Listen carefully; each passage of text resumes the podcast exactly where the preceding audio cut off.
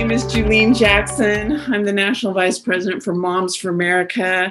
Vivian is our behind the scenes woman from San Antonio, Texas. She's the manager of the Cottage Meetings and Mom Links. This is my husband, who uh, teaches class, our Healing of America seminar on Thursday night together. It's kind of fun to mm-hmm. have a husband and wife teach. Uh, you know, there's kind of a, a, different vibe and spirit when the moms are are all together on Wednesday, and then a man always kind of introduces a, a, a different tone, which is mm-hmm. it's kind of fun. You kind of keep me on my toes because mm-hmm. sometimes you kick me under the table when mm-hmm. you know you want me to move in a different direction, but Anyways, welcome so much. We are on the 11th class of our 16 week series of Healing of America. We are kind of coming into the home stretch. We're on seminar three, section three. You know, these seminars are so wonderful and enlightening and particularly helpful right now, as I know so many of us are worried about the direction of our country and our communities and even our children. And so, I'm so glad that we can come together. We've been gone for a, a month now. We've been on the road, so we have taught in. I I, I wrote it down. Ohio uh, four weeks ago, and Utah, and um, Iowa. Last week we were at Bethany Beach, but we are home. It feels so good to be home. I wish we could just meet you all and have you all over for dinner so we could just talk a mile a minute about what we've been learning. But I did go back and look at Mom Rise, that big conference we're having in Orlando, October 1 through the 3rd. And uh, Al and I, Al's going to be there with me. Mm-hmm. I believe you're going to present, aren't you? And so we would love to meet you there. Now, I think originally we had said it's about $1,500, but as I looked at it, it's really more like a thousand. I'm just going to break it down for you. It's 325 for two and a half days of seminars and there's movie and lunch and a dinner and uh, it won't be any more than 325 and then the hotel rooms are 139 a night and then airfare however much two three five hundred to get to orlando. And so um, i thought well that's a, about a thousand. I know that's still a lot but i think it's going to be an amazing conference and you will meet a lot of like-minded uh, moms and moms and dads because i know many men that are coming and so it might be kind of a fun add a day before or a day after too and go to disney world or something. But anyways i we would love to meet you there at mom rise. And we are having um, uh, september 18th a mom summit from 1 to 4 in charlotte north carolina. I think madison Cawthorn, Cawthorn, one of the mm. youngest members of Congress, will be speaking. Kimberly Fletcher, the president of Moms for America, will be speaking. We also have a mom summit in Leesburg, Virginia on September 20th, and I believe that will be in the evening from six to nine. Some wonderful speakers and and probably you and I will be there because that's just mm-hmm. about an hour from our house. So, anyways, lots going on. We have a brand new website. So please go to our website. It's beautiful. We're just over the moon because we've been, you know, moms, we've always been operating on a few nickels and now we have a little bit of money and our website is so helpful and wonderful. And so uh, take a look there. Okay, so we have uh, we've gone through seminar one, which talked about and reminded us that look, God is, is a God of miracles uh, back then in the formation of our nation, and he's certainly a God of miracles today. I hope that you know gave you great hope to be reminded of that, even though things might look a little bleak in our nation right now. Seminar two. We learned the Constitution from the viewpoint of the founding fathers and what came before or, or what came after our founders and some of those uninspired amendments. Look, our founders wanted our Constitution to be our greatest export, to be a model to the world. And that is certainly what it has done with these ideas of limited government and free market and checks and balances and separation of power and, and the voice of the people being preeminent. And, and we saw those principles work so beautifully within the first hundred years working under our Constitution you know, we had 6% of the world's population, but we were producing 50% of the world's wealth. And then something began to happen in the last hundred years as we began to deviate from these principles, and there were um, concerted attacks on our Constitution and on our founding fathers and on these beautiful principles of, of the Republic. And that's what we're learning in Seminar Three the attacks on our education, the attacks on the moral fiber. And today we're actually going to talk about the attacks on the Constitution. So remember, we don't study these attacks to, to discourage us. We don't want to lose hope, but we have to know how something got broke in order for us to know how to fix it and how to heal it. And hang on, because seminar four is about the healing of America. And so this seminar wasn't meant to drive us to the closet with ice cream. Although we both have been eating a lot of ice cream the last few weeks. Mm-hmm. But we need to understand that we are in a war for the hearts of our children and our grandchildren and our neighbors in this nation and we don't need to take counsel from our fears. Look, God has told us in the Bible in First Timothy, God has not given us the spirit of fear, but of power and love and a sound mind. So I always say, fresh courage take, mamas and dads. Uh, you know, our God is a mighty God, and we know that He will prevail. And as long as we stay on His side, we will prevail as well as we stay anchored in hope. So we need to be continue to be that light and beacon to those around us, and we do that by staying linked into God, by looking to Him for our deliverance and our solutions and keeping that family close and continuing to learn. And this is why we gather together each week on our online cottage meetings so we can learn these principles and write them on our hearts. So when the hour of need rises that we can rise up and we will have the words and the truth and the principles uh, written indelibly on our hearts and, and our minds and we will be more of a powerful force and tool for good and for this country. And then lastly, you know, as we learn, that means inevitably we're going to do something. Opportunities will come our way. Well, we will stand up. Well, we will push back. Well, we will speak up. And uh, we did something last week. We had almost 25 moms join us for a cottage meeting training last week. 25 mamas want to start cottage meetings around the country. I mean, every single day, Viv and I are getting emails now of moms from all around the country wanting to know how to start these cottage meetings and, and what they can do.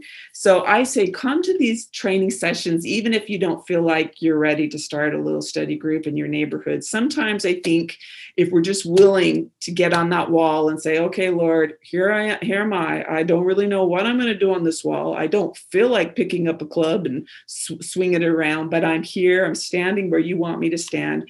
It will be amazing how he might open our hearts and give us the courage to do some of these things that we might not feel like we're prepared or qualified to be able to do yet. And and and so i do know that as mamas and and families come and meet and learn these things that they're having shifts and they're starting to make some changes in their life. Just uh, two weeks ago when we are in utah you had a speaking assignment and a mom came up to me and she said i've been watching you and your husband online and uh, I was inspired. I've started a family devotional in my home. And so, you know, whether it's starting a cottage meeting or starting a family devotional or showing up at a, a school board meeting or even testifying at a school board meeting, as you get this knowledge in you, as you get these principles and this truth in you, you will feel more compelled to speak up and you will have the confidence to do so and recognize when the opportunities come your way.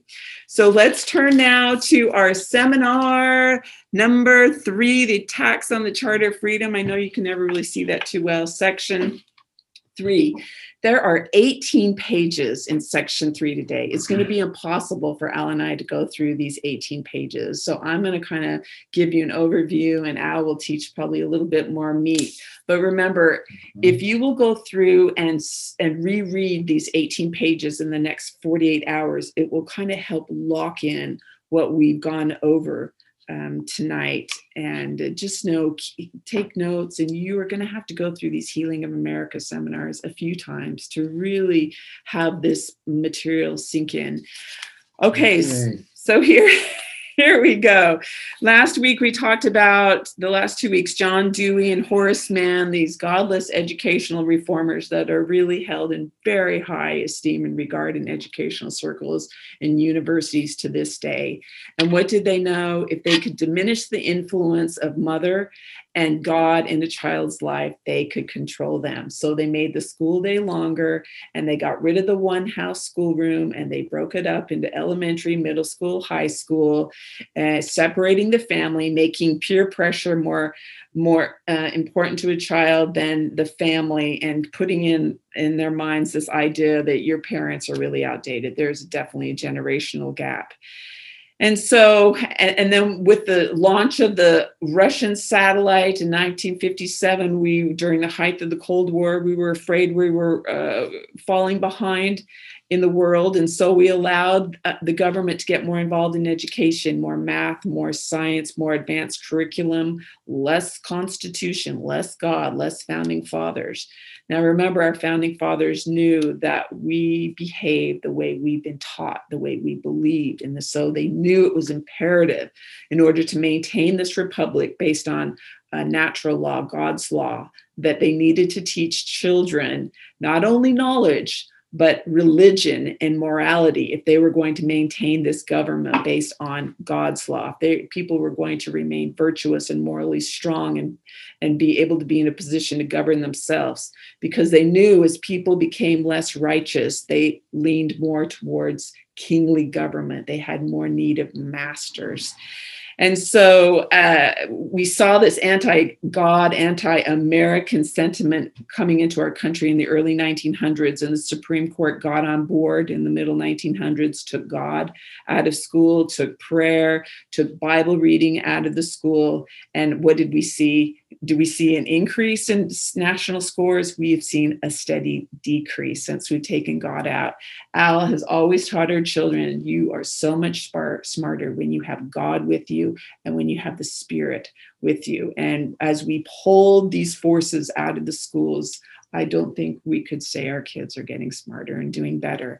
So, who in the world has been tampering with the soul of America as we get started now in section three? Some people are offended when they, you and me, are identified as those who are guilty of propelling us along in the course that we are. If you want to find the devil who is responsible for our becoming more of a socialistic nation, go home and look in the mirror. We all are. All of us are responsible. If Washington, D.C. has been making us more socialistic, it's because we as citizens have been asking Washington, D.C. to do that. All you have to think of is in the last year and a half how we, you know, people have been so accepting and receiving of this, uh, all the stimulus checks that have been coming forth. And uh, yesterday and today in the Washington Post, you know, 1.2 trillion dollar infrastructure bill uh, passed the Senate, probably will pass the House. 2,700 pages of spending, and I don't think it's just on roads. And then today, 3.5 trillion dollar budget. So people are just expecting the government to take care of them and, and to, bro- uh, to provide in ways that our founders never intended. In fact, I have a sister who, who gets the, she said, Jolene, I get $500 a month for two children until December. It's some kind of part of a COVID relief for families. And she said, What in the world is this about? I didn't ask for this. Uh, and I, I don't, not sure she even needs it. But this is what the government is doing, and we're and we're receiving it. Nearly everyone is responsible, including multinational corporations, big banks, the Federal Reserve, farm lobbies, big labor, National Education Association, big cities, little cities. We're all trying to get something which the Constitution and the free market system strictly forbade. There's been a gradual replacing of people's law, where all power is in the people, to ruler's law with whoever controls the money rules. And this has been going on, this slide, for the last hundred years. And it started with five things the 16th Amendment, where the federal government, remember, we've talked about the 16th Amendment, can now directly go into a person's home and begin to tax them. Where, whereas before the 16th Amendment, the states were responsible for how they were going to come up with their part of the federal budget. So the states were the ones to d- determine how they were going to tax the people. With the 16th Amendment, we now uh, gave the federal government the authority to come in and directly tax us. So now the federal government grew and grew and got fatter with all the money that they were taking in from these individual taxes. And certainly it was a graduated scale as well. Our founders wanted a fair and uniform tax in the um, first article, but the 16th Amendment uh, taxed you more based on the income. So if you made more, you were taxed more, which certainly wasn't fair and uniform as, as our founders had intended.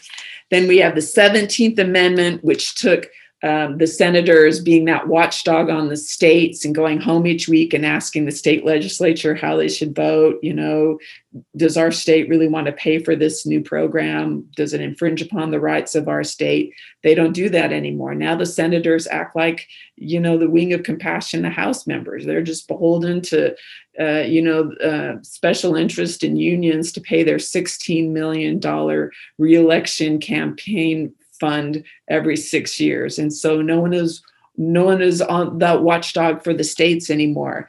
And then we saw um, private bankers getting control of our money with the establishment of the Federal Reserve. There is nothing federal about the Federal Reserve, and there's certainly no reserve to the Federal Reserve. And Al is going to talk about that in uh, a little bit in his in his part. and then and then we saw this this gradual welfare state you know, once we started getting all this money from the 16th Amendment, now the government started getting its hands in everything and and and applying all this money to specific welfare. Remember the general welfare clause in the preamble was just meant to make sure the federal government made sure there was peace in the land, that all was well in the land. And we started now to apply that general welfare clause to mean specific welfare with all these special programs that we were giving people and, and, and entities and so forth. And then we also saw in the 1900s the United States getting involved in foreign wars that centralized uh, power in the executive branch permanently. So um, it's obvious from observation that the majority of the problems that we face in America have come about from abandoning the the founders charter of freedom the constitution and the principles of this government that it that they advocated for. So let's just take a peek in, over the last 100 years why this has come to be. There has been attacks on just the relevance of the Constitution in general, Section 1. The founders expected the Constitution to last forever because they felt that they had discovered and restored eternal natural law. Remember, Thomas Jefferson felt that these laws would be eternal, he said. And James Madison wrote in the Federalist Papers, he said, we accomplished a revolution that had no parallels in the annals of human society. There had never been a model on the face of the globe for what they did. Now, certainly there had been republics in history. Plato talks about republics, some of the great thinkers, you know, the, the Republic of Rome and, and modern times, of, there's even the People's Republic of China. You know, that republic looks a little different from our republic or the Leninist Marxist uh, socialist republic. But the kind of republic they gave us with these three branches of power, three branches of government, and separation of powers and checks and balances amongst the, the branches with these free markets and limited government and the voice of the people governing had never existed. And our founders expected us to be able to um, improve upon and perpetuate what they gave us. And they said that the Constitution lasting would depend on two things interpreting it exactly how it had been written from their original intentions, and also making it hard to be able to change it. Now, the fifth article allows us to amend the Constitution two thirds, remember, of the House and Senate, and then three fourths of all of the states' legislatures have to approve it. It's hard to amend the Constitution, and they wanted it deliberately to be hard. George Washington said, Be very careful about a usurpation of power when you go to change it. For an instance, it might seem to be an instrument of good to change uh, this uh, Constitution, but that is usually the customary weapon by which free governments are destroyed when you begin to tinker with their founding documents. So, what would um, George Washington consider a usurpation of um, power, a usurpation uh, um, of the Constitution? I would think executive orders. Can you see uh, how a president, when he puts forth executive orders, he just goes around the legislative branch to enact laws? Or even these federal mandates you know uh, closing closing down uh, all the federal buildings or requiring vaccine passports or masks everywhere. And and and then when the you know when president biden now our little daughter said mom i went and bought some tickets at the kennedy center which is actually a federal building. And she said in order for me to go see the show hadestown me and my husband i either have to show my vaccine passport or uh, I have to show a COVID test.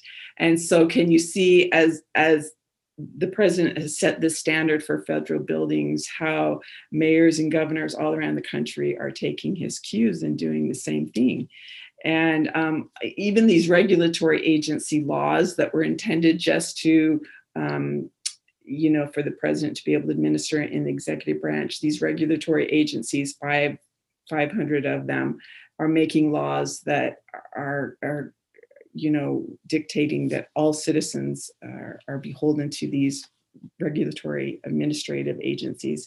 And then of course all the courts that are starting to legislate judicially from the bench. So this would be considered examples of a usurpation of the constitutional power that george washington warned us of. So by the closing of the 19th century there was going to, uh, to begin a massive attack on the relevance of the Constitution and the separation of powers. And, and in the early 1900s, scholars and political philosophers, including Woodrow Wilson, who was the president of Princeton, uh, you know, began to be critical of, of some of these constitutional bedrock principles. And wouldn't you know, Woodrow Wilson would go on to become the 28th president. And wouldn't you know, under him, we would get the 16th Amendment, the 17th Amendment. The Federal Reserve would be founded under his presidency. So we get members of Congress during this time period too that are speaking out uh, negatively about the Constitution.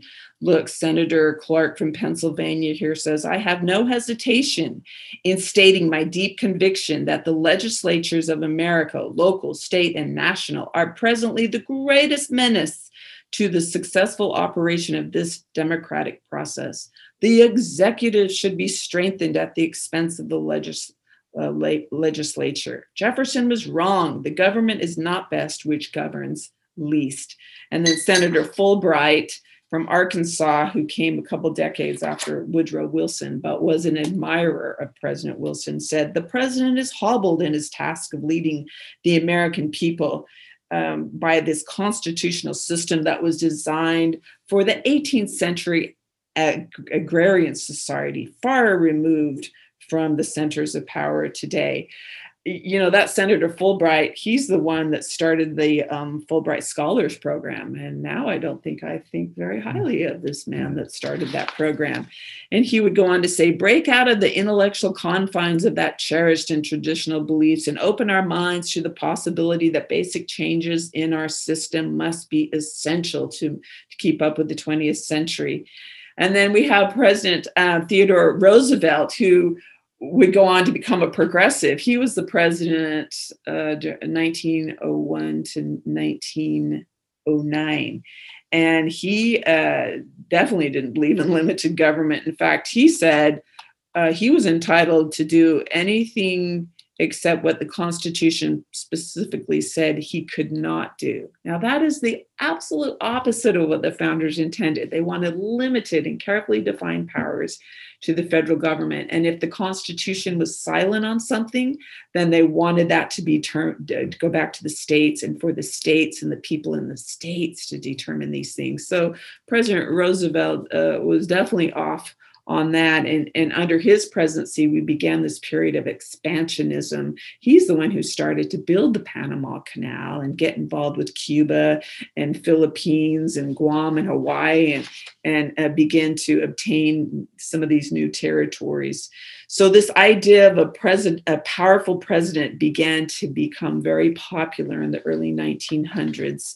And uh, we can see that the Constitution was going to be twisted and, and distorted to mean whatever the political leaders felt that it would mean. And even the Supreme Court Justice Charles uh, Evans Hughes in 1907 said, um, We are under a constitution, but the constitution is actually uh, what we say it is because we're the judges, but the constitution is what the judge says it is. So instead of our Supreme Court being the guardian of the law, they were now going to begin to make new law based on not the rule of law, but their own personal whim. And then we have Justice Thurgood Marshall in the uh, 70s, 80s, and 90s attempting to justify rewriting the Constitution.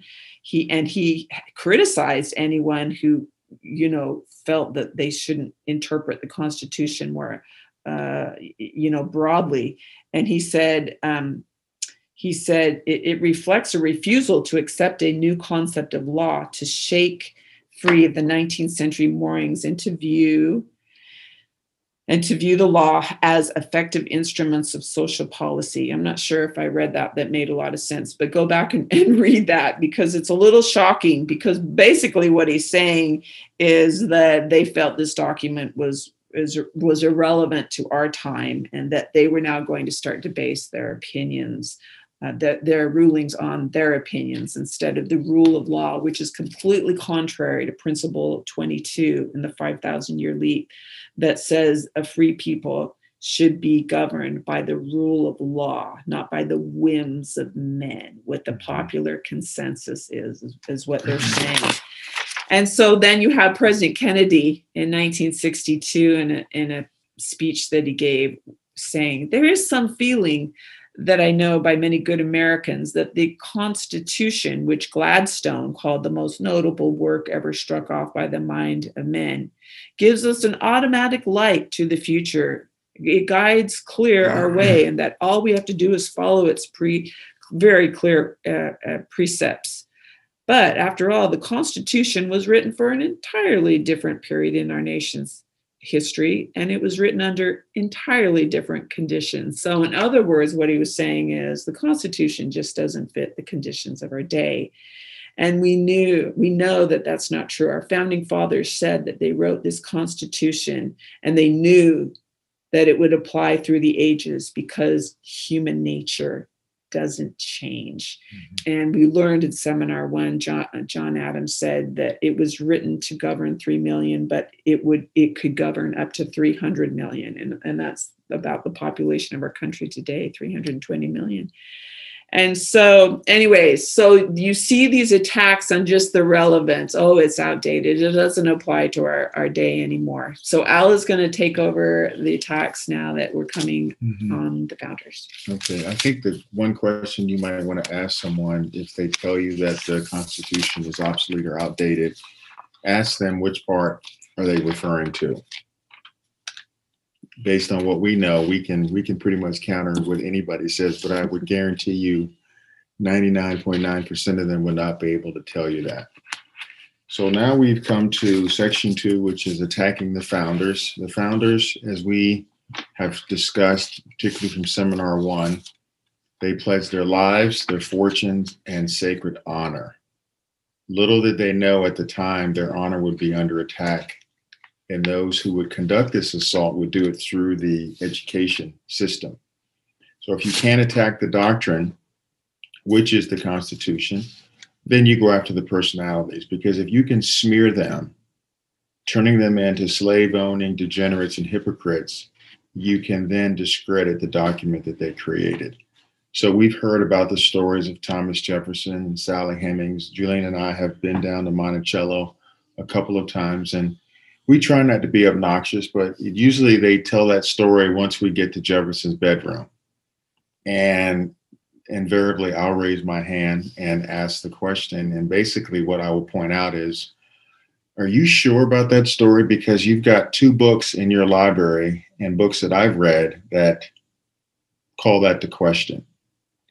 And then you should see the people's look on their faces because they're like, here's this black man who's actually countering what we're being taught. And then afterwards, we would speak with the, with the individual who made the statement, and they said, hey, whether we believe it or not, it doesn't matter because the foundation encourages us or actually instructs us to tell that story at that point in the program. It's almost as if they want you to leave Monticello confused about who Thomas Jefferson is. And then we also know what's happened to Ben Franklin, who was known during his time as the father of morality or the golden patriot. So the best way to transmit misinformation is through the educational system as you attempt to shape the minds of children. So what we do in our homes to fill the gaps and teach these stories and principles is more important now more than ever. It's so critical that we arm our kids with these stories and teach them these principles and they will invariably when they become when hard times come in their lives, they'll be able to go back and lean on those stories of individuals who faced far greater obstacles than they did. And they will draw encouragement from that and say, you know what, I can do it too. So the question is, how did this come to be? How was the educational system compromised? Well, much of it came from private foundations these are the same foundations that were formed by Rockefeller, Morgan, Rothschild, Carnegie. All these names should be familiar to us. They were set up prior to the passage of the 16th Amendment, which was done in 1913. And these foundations were set up to avoid paying taxes.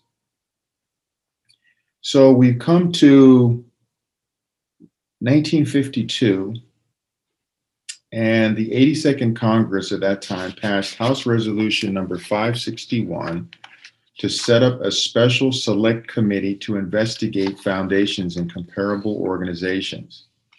So in July of 1953, Congress formed a second committee by Congressman Reece. So it's called the Reece Committee. And I'm going to read you their, their premise. The committee is authorized and directed to conduct a full and complete investigation to determine which of such foundations and organizations are using their resources for un-American and subversive, subversive, subversive, on, subversive activities, which is very interesting. So the chief investigator conducted the research and found that these foundations were formed by Rockefeller, Rothschild, J.P. Morgan, and Carnegie, and so forth. And and he was instructed once they found out this information, the Congress, of course, opened up a can of worms and did not want this information to become public. So they sat on it. And they instructed the chief in, investigator at the time to destroy his copies of the report but he kept the originals. And he actually sent the originals in 1977, 1978 to Dr. Cleon Skousen and Dr. Glenn Kimber, who were the authors of these Healing of America seminars that we're going through. And it's actually found in their book. I'm gonna let you hold that up. Yeah. Tax exempt foundations. The Reece report is, and and you can get this book. It's fascinating uh, through kimbercurriculum.org. I think it's $12 or something. But that Reece report, which is very hard to find online, it's all right here. Right. And so what we find when we go through that book is that one more than $1 billion was spent on the attack on the founding fathers. Because if you can't attack the doctrine, then you have to go after the personality. So you have to change who they were. Okay, number three, destroying. So the two main reasons that these, before we get to that, the two main reasons that these foundations became an enemy to the Constitution. Number one, it was infiltrated. They were infiltrated by people sympathetic to socialism and communism as they fell trap to the messages and doctrine of both Horace Mann and John Dewey. And we remember John Dewey, Columbia's Teachers College. That's where the majority of our teachers came from. Another thing was quick action by men who were used to snapping their fingers to get things done. These were men who ran companies, they were executive. They thought that the US system devised by the founders was archaic, super slow, and too deliberative. They also wanted to crush their competition. And we'll talk about that because one prime example of that is the creation of the Federal Reserve. And what happens is when you have a bigger, more centralized government, that means you can concentrate your influence in that one area as opposed to going state by state.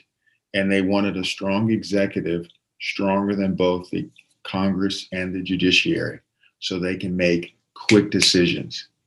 So, a strong centralized government, the results are what we're seeing today.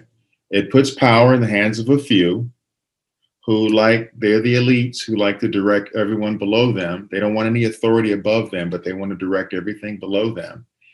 It's also a disincentive for volunteerism and philanthropy. Most people just say to themselves, let the government do it.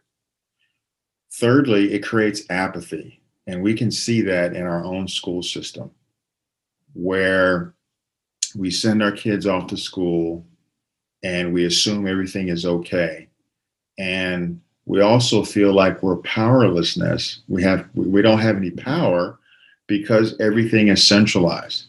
So we just had a friend of ours reach out to us today. The city council in Salt Lake City overturned the health commissioner of Salt Lake County mandate for masks for kids K through 12 and the city council had to overturn it. That actually should have never have been a decision that was taken from the parents to begin with. Each parent should decide whether their kids have to wear a mask to school or not. So that has destroyed the balance of power. And Julene touched on the 17th Amendment. So Article 1, Section 3 of the Constitution says the Senate of the United States shall be composed of two senators from each state chosen by the legislature thereof for a six year term. So the founders had assigned the Senate the responsibility of representing the states as sovereign entities, and they were to be appointed by the state legislatures.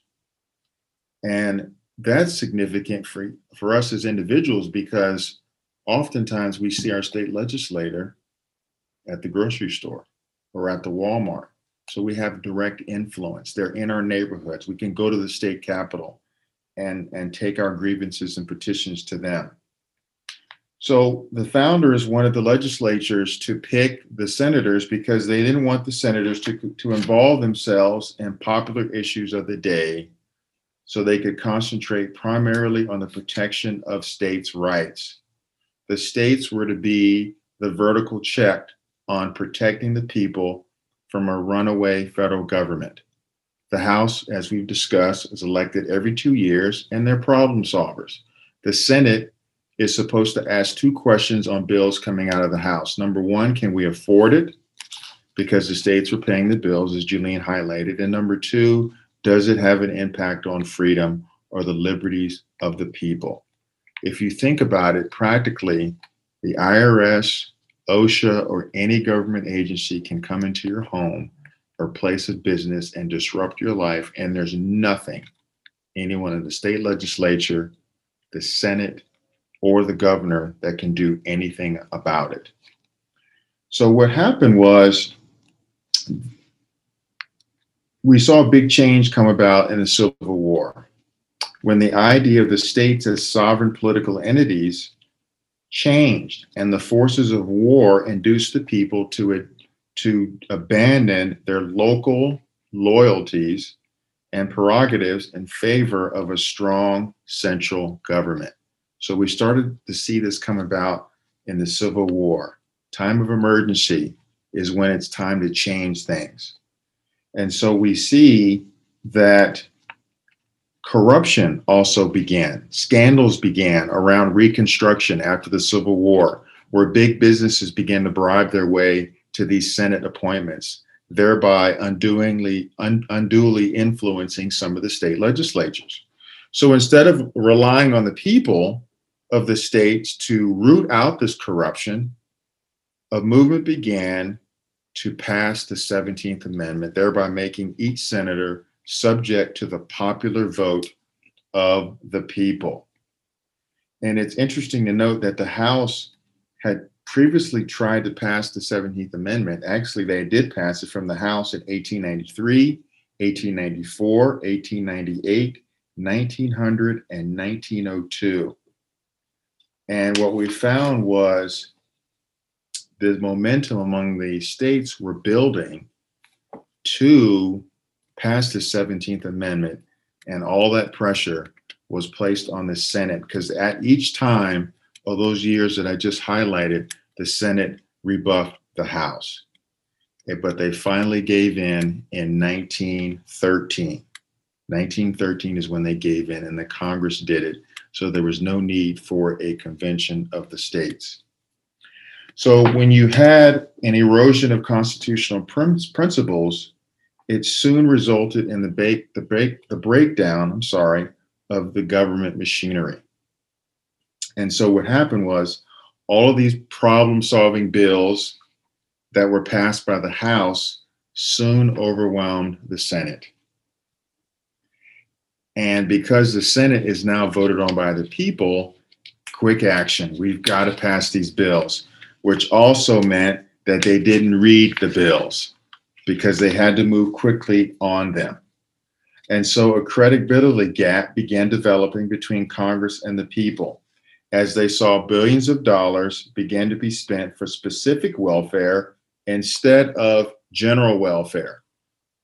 So, how do you stay in office?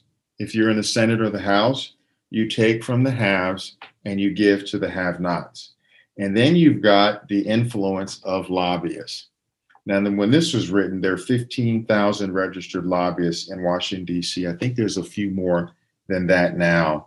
They often have greater influence on the people, on the on the senators, than the people back home. And I saw that firsthand as a lobbyist in the defense and aerospace industry. I worked for a company called Boeing, and we had a large footprint in Missouri. So I could walk past constituents go right into the senator's office or the congressman's office. I knew actually Stover's chocolates are produced in Missouri. And so the senator had a stash of Stover's chocolates, and I knew exactly where they were. I would go right to his office if he didn't have an appointment because we were giving major political action committee money to him. And, and that opened the door for me to establish a relationship with him in the office. I can walk past his constituents, go in the office, get some chocolates, hang out, talk amongst the staff, and I had more influence than the people because what happens was because of the 17th Amendment, you elect your senator the first time, but then it's special interest that keeps them in office because they have to raise money to stay in office, and most of that money comes from outside of the state. So then you've got two houses operating the same problem solvers. Nobody's asking the questions about liberty or can we afford it. So then you've got major pieces of legislation are negotiated among a few people. We see that today. We see that today with this infrastructure bill and the, the stimulus bills, the COVID bills. It's negotiated among the White House, the Speaker of the House, the Senate Majority Leader, and the Senate Minority Leader. So they bypass the deliberative committee process, which the founders put in place because they wanted, just like in the Constitutional Convention, they wanted general consensus, general agreement. They wanted them to talk things out so that everybody agreed. There was no such thing during the founders' time of bills passed by slim majorities. That's why they wanted a slower, more deliberative process. And, and really, what it did was put a check on the Congress so they wouldn't usurp the powers of the state. Okay, section four all power to the president. The original intent of the founders limited the federal government to just 20 enumerated powers found in Article 1, Section 8.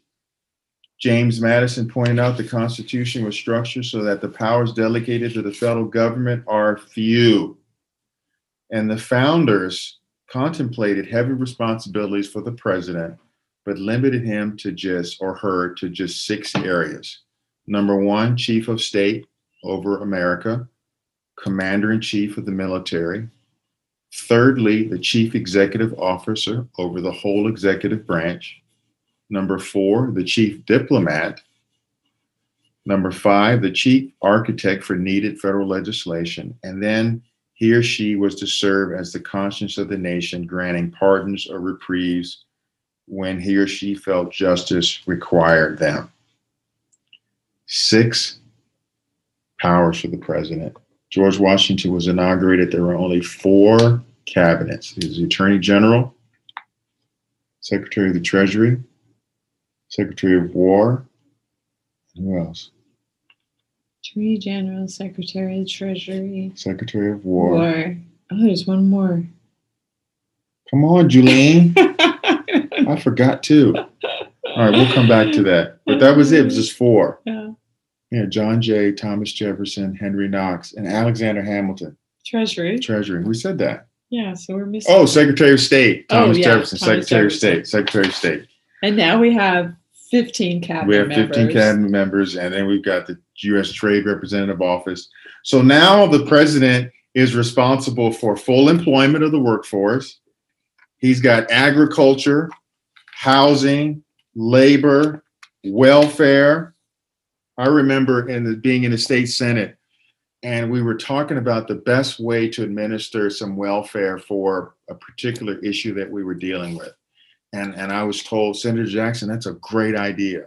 Unfortunately, our hands are tied because we get money from the federal government and they direct how we spend this money and what rules we have to follow. I mean, just completely counterintuitive that we have to 2,500 miles away, a bureaucracy is telling us how to take care of our own poor and needy. It's absolutely ridiculous.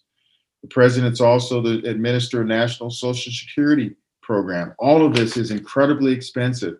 Healthcare, education, regulating all the major US industries such as steel, automobile, manufacturing, airlines, administering billions of dollars in foreign aid. Just the president is basically king. The sick passage of the 16th and 17th Amendment have opened the door, made all this possible. The 16th money, 16th Amendment gives you the money, and the 17th Amendment operates, the senators operate just as the House, bring home the bacon to stay in office. So we can see how things have been just just unraveled that have opened the door and have taken power from we the people and put it in Washington DC. Okay, Julene, I'm going to have you go over the Supreme Court and then I want to go through if that's okay with you Sure. the I the give issue out the related- hard parts at related night. I to get I want to talk. I want to talk about Jekyll Island. Oh All right, so hurry up, hurry up. Okay, I'll be quick. So there was going to be an assault also on the founder's intent for the Supreme Court. So really, in the early years, in many respects, the justices of the Supreme Court restrained themselves for many generations, but eventually the temptation to begin to substitute their own wisdom for that of the founders began to manifest itself. And and so hence in the last hundred years we've seen that as the supreme court has usurped authority over the many different cases coming up through the states on the grounds of the 14th amendment. Remember that 14th amendment was just supposed to secure former slaves uh, all the citizen rights of any other citizen in the country with equal protection of the laws. And what the supreme court began to do is use that equal protection clause to actually punish uh, the states and and to make all the original bill of rights applicable not only to chaining down you know chain them down uh, the federal government but chain the states down and punish the states And that also opened the door. So all these cases that were supposed to be done at the state level, Yeah. because of the 14th Amendment, were pulled up to the federal courts. That's why it takes, when somebody gets convicted of something, it takes what, a year or two to even get, yeah there's no right to a speedy trial is gone. because the federal courts are so uh, bogged down and, and that equal protection misapplication of that of the 14th amendment has been the grounds uh, for the courts to sweep in and tell the states what to do. This is that was the grounds on which uh, same-sex marriage was legalized in 2013, and and we also see the federal courts now getting involved in ministering the affairs of schools and prisons and welfare programs. I mean, now we have the the courts determining that football coaches can't say prayers. Uh, you know, at the 50 yard line after the games because that's an establishment of religion. And they're also the courts are getting involved in extensive social um, conditions of the day and hence they ruled on abortion and same-sex marriage and we're going to begin to see cases dealing with transgenderism probably in the in the very near future. So you know in order to really appreciate how far we strayed uh, from what our founders intended when it comes to the supreme court a, a, constitutional authority by the name of Corwin kind of broke it down in, into four periods of the courts. The first period, the first 50 years after the formation of our country, we saw that the justices really did closely stick to the Constitution as their um, interpretation and guide uh, for you know court cases. And then the second period was about 1835 to 95 and the courts leaned heavily on various doctrines of constitutional theory but they began to not quote the founders quite as much although they were still pretty strict in adhering to the philosophies uh, of the founders. And then from 1895 until the 1900s this third phase we begin to see the courts replacing constitutional supremacy with judicial supremacy. So no longer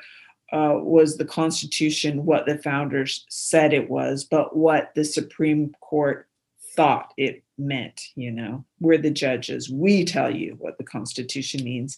And then finally, this last period, which continues on to today, where it says our courts are just almost a spectacle out of control and it's very much in need of repair. So, you know, there our early founding fathers were concerned as well with that judicial branch of the government that they didn't put enough checks and balances.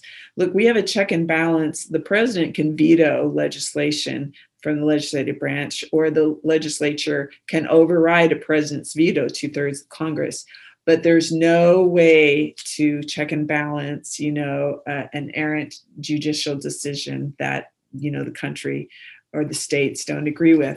So when we talk about healing the constitution in seminar 4 we'll actually talk about what a possible judicial restraint amendment might look like. Imagine if two thirds of the Congress could overturn a decision from the Supreme Court. How that or three fourths of the states. Yeah, and and how that might put justices uh, on notice, so to speak.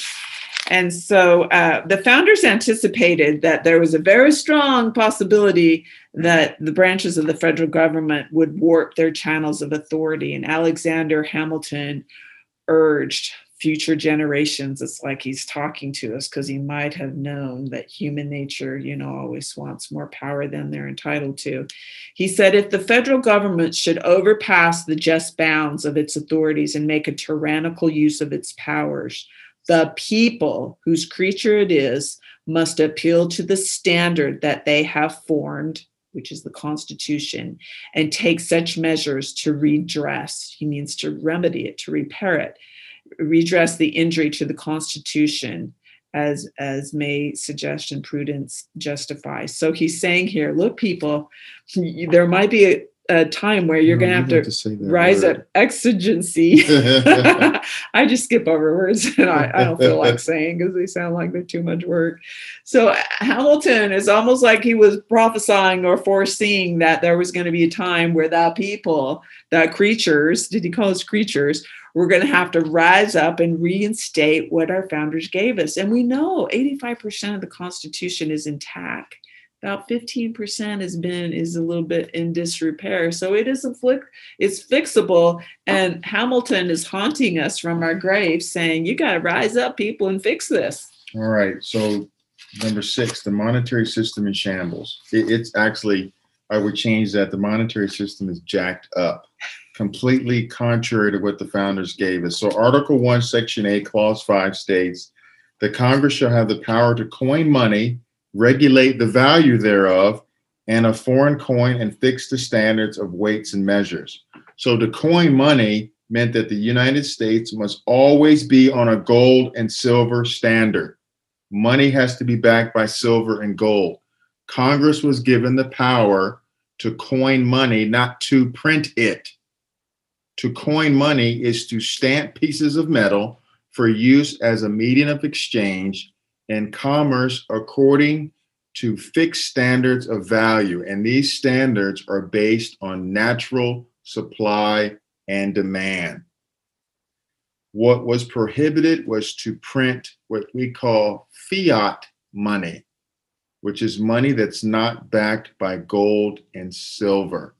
And the Constitution clearly prohibits the states from issuing fiat money because they knew from personal experience before and during the Revolutionary War that you can't print money that's not backed by gold and silver. By gold and silver. And so what happened was, in order to change all that, we had to create the Federal Reserve. There's a really cool book. It's actually quite thick, but I actually got it and read it. It's called The Creature from Jekyll Island. So let me tell you about Jekyll Island. It's in Georgia. And there was a meeting there in 1910. Six men attended this meeting who represented one fourth of the total wealth of the entire world. Six men, one fourth of the wealth. So the competitive landscape relating to the banking industry was changing, thereby threatening this powerful cartel. We're going to call them a cartel. And the names that were represented at this meeting were Rockefeller, Morgan, and Rothschild. Also in attendance at this meeting was a sitting United States Senator and the Assistant Secretary of the United States Treasury. So let's let's frame the meeting. So by by 1910, the number of banks in the US were growing at a phenomenal rate. There were 20,000 new banks that were created in a 10-year period. So what do you think the banks in New York, the big banks, were thinking at this time as their market share was declining? So they were losing money to these small mom and pop banks that were f- popping up all over the country. We actually saw one bank. Where's that bank in that, that stupid movie we watch every Christmas? Oh, George? Yeah, George. What bank is that? Where is that? What's, what's the name of that movie? it's a wonderful life. It's a Wonderful Life, right? So that's one of those banks. Right, okay. Ah, So between 1900, so here's another phenomenon. So between 1900 and 1910, 70% of the funding for American corporate growth was being generated internally, meaning companies were financing their own growth, their own projects from internal profits, as opposed to getting loans from banks. Even the federal government at this time was becoming more thrifty, growing their stockpile of gold. Remember, money was backed by gold, thereby reducing the national debt. So these bankers, however, these six people wanted to intervene in the free market to tip the balance of interest rates downward to favor debt over thrift, as that's how they make their money through the interest rates. They don't want you to pay off the principal, they want you to pay the interest rates. The greatest threat came from what the bankers call a run on the bank, and that happened in A Wonderful Life. So a person deposit his or her money at the bank, and the bank promises to pay back the deposit any time he or she wants their money. The problem is the bank wants to loan out that money to others seeking to borrow. So oftentimes, particularly if the bank was sloppy, that money may or not, may may or may not be there when the person who deposited wants the money. So then we've got, and there's fear created. So then you create a run on the bank. And this led to financial crisis in 1873, 1884, 1893, and 1907. So the meeting in Jekyll Island was called to do the, the following. How do we maximize our profits by minimizing competition? how do we make it difficult for new competitors to enter the field? How do we make the money supply more elastic in order to reverse this trend of private capital formation to force more loans? So we want to lower the interest rates to entice booms, borrowing of money. And then we're going to raise those interest rates to create bust. Then we're going to go and take everything. Then we want to talk about well, how do we pool the meager resources of the nation's bank into one larger reserve so that all banks will be motivated to follow the same loan to deposits ration? This would protect them from currency drains and bank runs. And should this lead to an eventual collapse of the whole banking system, guess what? We can now shift those losses from the owners of the banks to the taxpayers. And then, how do we utilize the police power of the government to enforce the cartel agreement by convincing Congress this, this, this scheme would protect the public? So, the bottom line is the Congress and the banking cartel through the Federal Reserve enter into a partnership in which the cartel has the privilege of collecting interest on money, which it creates out of nothing. There's no gold or silver backing. So they're making money, they're printing money, loaning it to the Congress, and that's how they make their money on the interest rates. And then the Congress now has access to unlimited funding without having to tell the voters their taxes have been raised through the process of inflation. So there's nothing federal or reserve about the Federal Reserve Bank. It's a private consortium, it's a cartel, it's a scheme. Okay, so 16th Amendment, we've already talked about that. We don't need to talk about that anymore. They're allowed it for the Congress to go to bypass the states and go directly into your pockets. The states in Section 7 have given up their ability to be checks in the balance of power. And one of the things that happened in 1936 was the Butler case. And this came about about the same time as the New Deal. And this is where the Supreme Court said that the Congress could tax and spend money for any good cause, so long as the Congress considered it to be for the general welfare. So there's no constraints on the Congress to spend money. And that was built on the passage of the 16th Amendment and the 17th Amendment. And we have the crisis of the Depression. We've got Franklin Delano Roosevelt who comes along and the general welfare clause is changed. Let's see here. So we've got 31, 32 plus trillion dollars in debt. Both congressmen in the House and senators began campaigning on the basis that they could bring home more federal money to their respective states. It also destroyed, as Julene highlighted, the equal protection of individual rights. This graduated income tax scheme that the government has come up with is really a violation of the Fourth Amendment, which is equal. So, because the, the founders wanted everybody to be treated the same. And as President Lyndon Johnson said, the idea was to take from the haves and give to the have nots. And all of this is really based on socialism and we call today democratic socialism, where the government operates in a socialistic way at the consent of the people. Like Julene said at the beginning, we have abdicated our authority. We've become less knowledgeable about the Constitution. So we are getting what we deserve today. But we're going to change all that because we're going to continue to educate each other and we're going to run for office. We're going to hold our legislators accountable.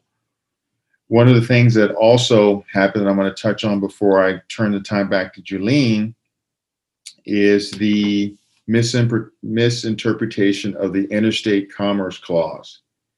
In the beginning, the whole thrust was to ensure the free flow of commerce among the states. That was what the Congress was supposed to enforce. and that the power delegated to the states, to the national government, was intended to limit to the regulation of transportation. How do we move goods between states? But now the government has gotten involved in interstate, intrastate commerce through further regulations and greater taxation. Okay, Julene, over to you. I'm finished. Yeah, and Obamacare would be an example of that when they went, he went in and, and mandated healthcare businesses. And actually, that was overturned and uh, by the Supreme Court as a distortion and abuse of that provision to mandate companies do what um, Obamacare did. And um, and once again, even the way the government is influencing these vaccines and mass mandates, which are influencing governors and mayors to come in and dictate businesses, you know, that you can't have people in your uh, business unless they have a mask or a vaccine passport is definitely a violation and a distortion distortion of that commerce clause that it was supposed to be oversight amongst the different states, not to actually go within and tell these you know states and businesses how to run you know their commerce and so you did a really good job explaining the federal reserve I did. yeah uh, that was ri- riveting al Thank you. and um, i could tell i i you know this I actually read that thing. this is kind of like a heavy read so this is probably not a book that i would read but guess what there's a child version of this book and it's by the Tuttle twins. And I don't have the, it's called The Creature from Jekyll Island, and it's the Tuttle twins. And you can go on our store for Moms for America. And I think there's 13 of these books now by Connor Boyack. They're so good. The illustrations are so good, and they just break down like this is um, the miraculous pencil. I think it's the supply and demand of a free market economy, and they he, he teaches children what that means. So he's actually in his Tuttle twin he does the uh, Jekyll. What is this? The creature from um, Jekyll Jekyll Island, but in a kids version on how the Federal Reserve was formed. So this is more my speed, and this is Al's speed. This is why I'm so glad I, mar- I married you, honey. You're so smart. but you know, you can see tonight that because of the basic knowledge of the constitutional principles that have been removed from our educational experience starting in the early 1900s. In our ignorance, we have abandoned the wisdom of our founding fathers. And a, a detailed study shows the major problems facing America today are, are because we abandoned the founding fathers' basic principles of the Constitution in the United States so I hope you're seeing that, you know, all these young people that are being educated in this system that doesn't teach the beauty of a free market or the republic anymore are becoming indoctrinated and they're coming home from school sounding like little mini Marxists. And there's a reason for it. it was done by design. I mean, there's a reason why 65% of uh, voters in the age block of 18 to 24 voted, you know, for liberal candidates and came out in droves 11 percent more than any other age group uh, voted in the last election. It's because of what they're being taught and not being taught. And so, you know, you remove the influence of parents, you remove the influence of God from school, and you can begin to control and change them. You take prayer, you take Bible out of school, you instill this idea that your parents are outdated, they don't know what you're talking about, and you see what we see today. And we've allowed this federal government to grow, uh, you know, with the 16th and 17th Amendment and disruption of the separation of powers and checks and balances. And now we just think it's normal to look to the government for a solution and for a handout. And then the courts are, you know, pretending like they're lawmakers and legislating from the bench. But look, don't lose hope because like i always say if we don't know how it got broke we don't can't appreciate how what it's going to take to heal it. So there are 18 pages and we went through them like breakneck speed tonight. So please go back and read every quote. There was a lot of good stuff that we just couldn't cover but i think it will help fill in kind of the gaps in the questions that you might have. God didn't establish this first free society in modern times just to see it collapse into oblivion. And so we know prophecy tells us in the Bible in Second Chronicles 7:14 that he will heal our lands if we will turn to him and humble ourselves and uh, repent and turn from our wicked ways, he will heal our land. And by what we're doing, by coming together and studying these principles and being prayerful about, you know, how we can learn these things and how we can apply these things and how we can defend these things, it's these kind of actions that will justify the heavens to intervene. And as we continue to look to the heavens and pray, I, I had a mama recently who took this um, seminar three said, Julina, I'm, I'm really discouraged after this seminar three. And she said, I don't really know what I can do. But what I can do is I pray. When I don't know what to do, I pray. And I thought that's the most beautiful thing that we can do. And our children will see us praying and will see us praying over this country and praying over our president, praying over our leaders, praying over each other. And in turn, they will learn that when they're up against something that is insurmountable and hard, uh, we, we pray. If we don't know where else to turn, we pray. And, and uh, just two days ago, um, our little son, who's the basketball player, called Al and he said, Dad, I just got off my knees because I'm going to go in now and have a meeting with the general manager of the team that he plays for. And he, and even though Frank has uh, an agent who has been helping to negotiate his next contract in the NBA, he felt at 23 he needed to go in there and kind of advocate for himself. And he said, uh, Dad, would you and mom please say a prayer for me? Because um, I'm just worried. I want to be able to say and represent myself. And when Al came and told me that, I thought maybe not all is lost when mm-hmm. our kids, you know, their first instinct is to turn to God when they've got to do something scary and hard and, and they're worried about. And sure enough, he came back and reported. So Al and I, we did pray and I was just thrilled. I didn't even care what the how the conversation went. I was just thrilled my kid was praying before he, you know, was going to do something difficult. And that's exactly where we want our kids to be. And that's so that's where we need to be when we're like, how in the world are we going to ever turn this thing around? Well, you get on your knees and you pray, and you pray with those kids. You bring them close in and you pray, and then you're teaching them you know, through small and simple things, through a prayer. This is how God does his work and brings about great things. And our Frankie went on to report as he went in and spoke with that general manager. Uh, they were all in Vegas for summer league, and so he was there. They were all there, and he said, "Mom," he, he actually said to Dad, he said, uh, he answered all of my questions before I even had to ask them, and they were able to come to an agreement, and he felt good about his future there. And so, you know, don't discount even if you can't do anything, but just look to God and pray and teach your kids to do the same, to go to Him when you you need some answers and solutions and deliverance and some courage. And then keep that family close and then you keep learning and as you learn you teach them and then god will put in your heart what you should do and help us to stay anchored in hope and be a part of solution That's as we move forward. So okay we've got one more class of problems and oh it's going to be an interesting class next week.